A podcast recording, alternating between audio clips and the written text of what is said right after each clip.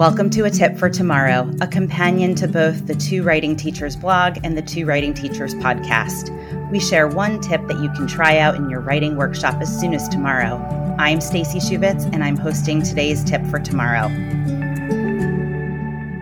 This is Melanie Meehan. Today's tip for tomorrow is sponsored by Padlet, the online bulletin board where you can easily collaborate, organize, and share ideas. Before we get going on today's tip for tomorrow, I want to give a big thank you to Padlet. As a curriculum writer and instructional coach, I use Padlet all the time. And I know there are many features I've never even tried, partially because Padlet has been adding to its products, making them even better. Did you know you can now make slideshows of a Padlet? I've just started exploring Padlet's ability to create slideshows, and I do not doubt that I'll be using this feature very soon. My presentations might be getting a serious facelift. Additionally, they've added sections, a new system for organization. If you like the shelf format, which I do, I have no doubt that you'll become a fan of sections. Through Padlet, I can organize charts, and you all know that I love charts.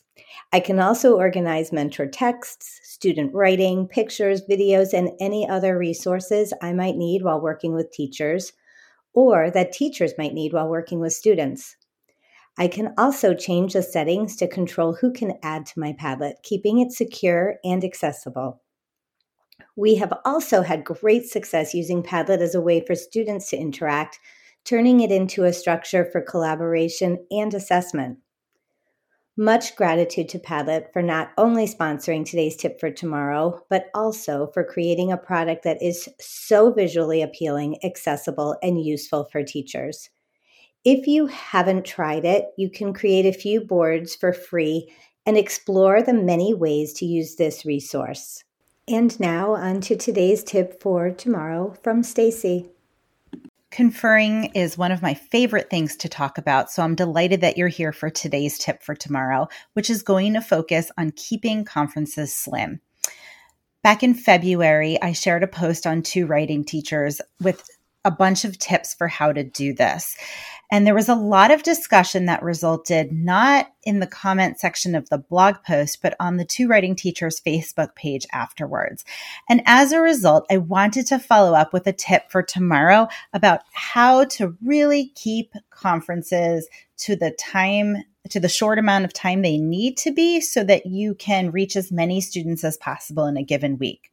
So typically a writing conference lasts five to seven minutes, and writing conferences happen while the students are engaged in their independent writing. If you have a class of 30 students, and you're also doing some small group work, it's very hard to reach all of your students in a week.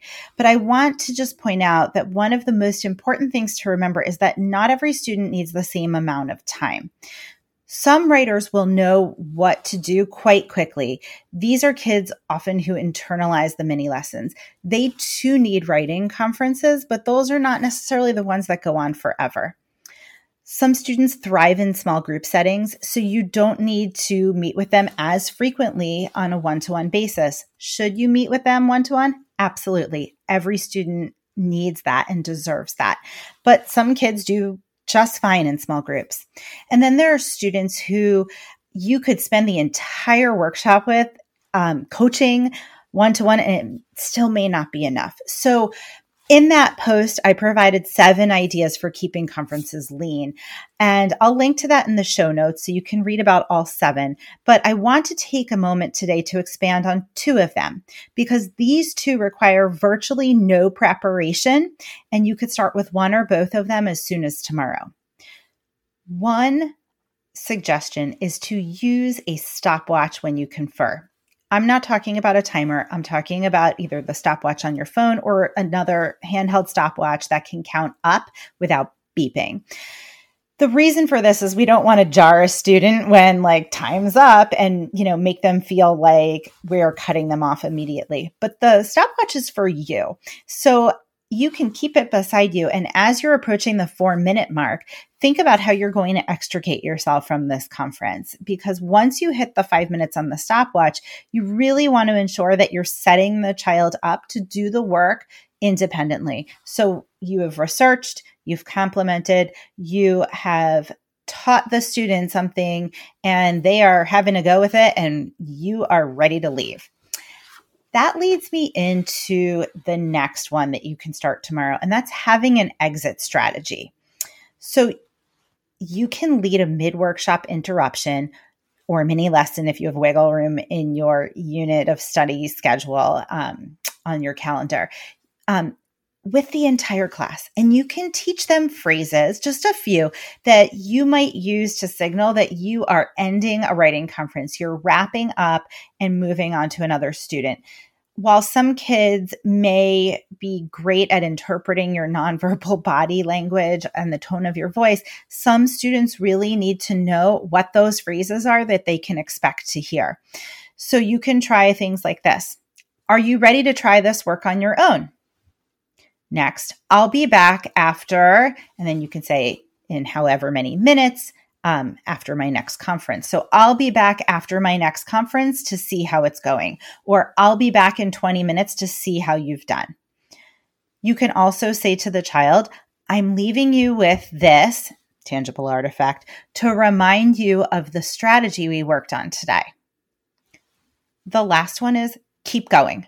So all four of these phrases can signal to students that you are on your way out and moving on to the next conference.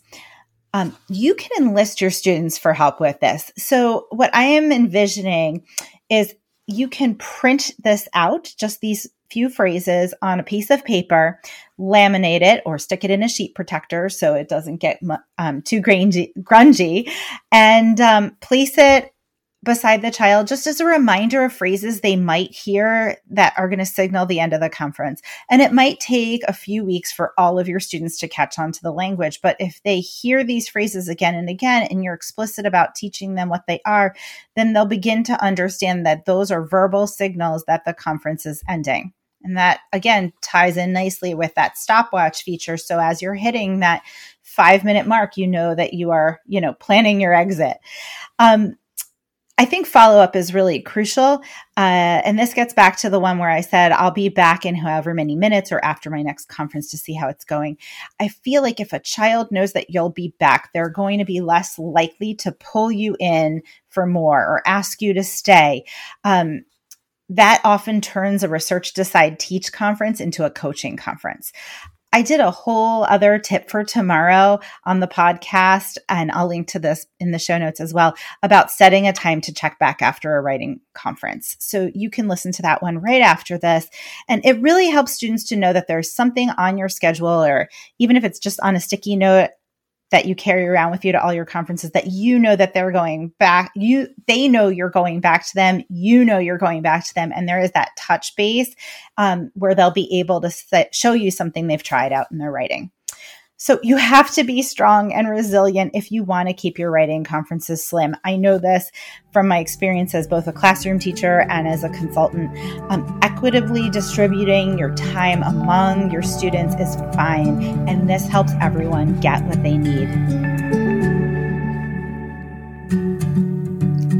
Thank you for listening to the Two Writing Teachers podcast. Many thanks to Padlet for sponsoring today's episode. Check out the show notes for links to the items we mentioned in this episode and ways to connect with us. For more about the teaching of writing, head over to the Two Writing Teachers blog at twowritingteachers.org. If you like what you heard today, please share it with your friends and colleagues, post about it on social media, like, subscribe, and leave us ratings and reviews. Our music is by Lemon Music Studio. If you'd like to connect with us, email us at contact at twowritingteachers.org. Thanks again for listening. Let's teach, learn, and write on together.